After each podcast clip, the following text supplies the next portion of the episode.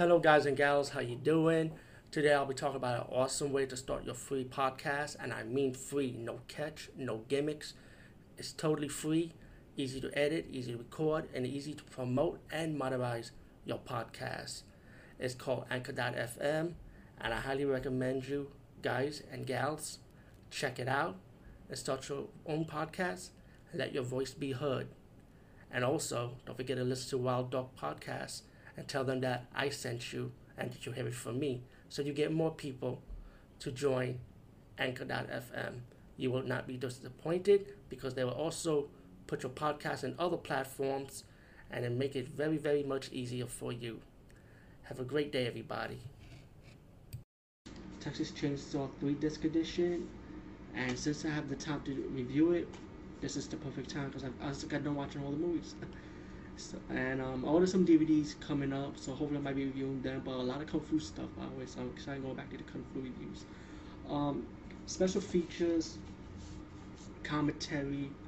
Um, we got um, documentaries, a lot of documentaries, behind the scenes, deleted scenes, extended scenes. I mean, deleted alternate footage and outtakes. This is very important in my DVD special features, by the way. So you, this is loaded with special features, and it is what the money is, what the time, and this is the special. This wait, hold on. The Texas Chainsaw Seriously Ultimate Edition, three disc edition. The original, uncut, restored, remastered, and um, there've been a lot of versions out there, but I consider this the best best version right now because it's like I said, it has everything, and of course, like again, I dedicate this to 1979 for letting me know about it because I saw him comment about it and then I asked him about it and it gave me the confidence to buy this. And um, pretty much it's about it's about these kids, young adults stumble upon this crazy family. Well, not the whole, well, not the whole young adults. Just one of them actually did stumble upon the whole crazy family, but all of them did stumble upon Leatherface, of course. And Leatherface goes on a killing spree and the crazy family capture one, capture the girl, and make her go, make make her mind go crazy, berserk, you know. And pretty much what the whole movie's about, you know, crazy family. But I love the cinema, I love the old school feel, I love the grindhouse look. I mean, this is like early '70s.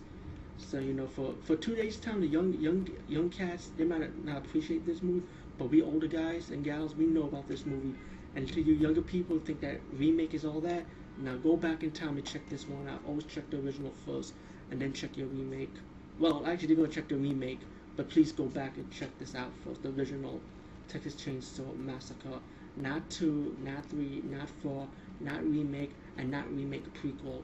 This one, the original Texas Chainsaw Massacre. And this should be in every horror collector's um, DVD set every movie collector's DVD set in general. And this movie is still great for Halloween night anyway. So no matter what where you go to, this is one of those Halloween movies that gotta be on your hit list to check out. And um, I'm gonna say about my intro, hope you enjoyed the intros I did, especially this new one. I'm thinking about putting the intro first, then the um, then my movie, then, then the preview clip, excuse me, and then my review. So you tell me what you think. Should I do preview clip first, intro then review or just intro preview clip and then my review because you know I think every show should start with the intro first anyway so I don't know I'm thinking about doing it like that but please give me your feedback on that part and I hope you enjoy this um, blog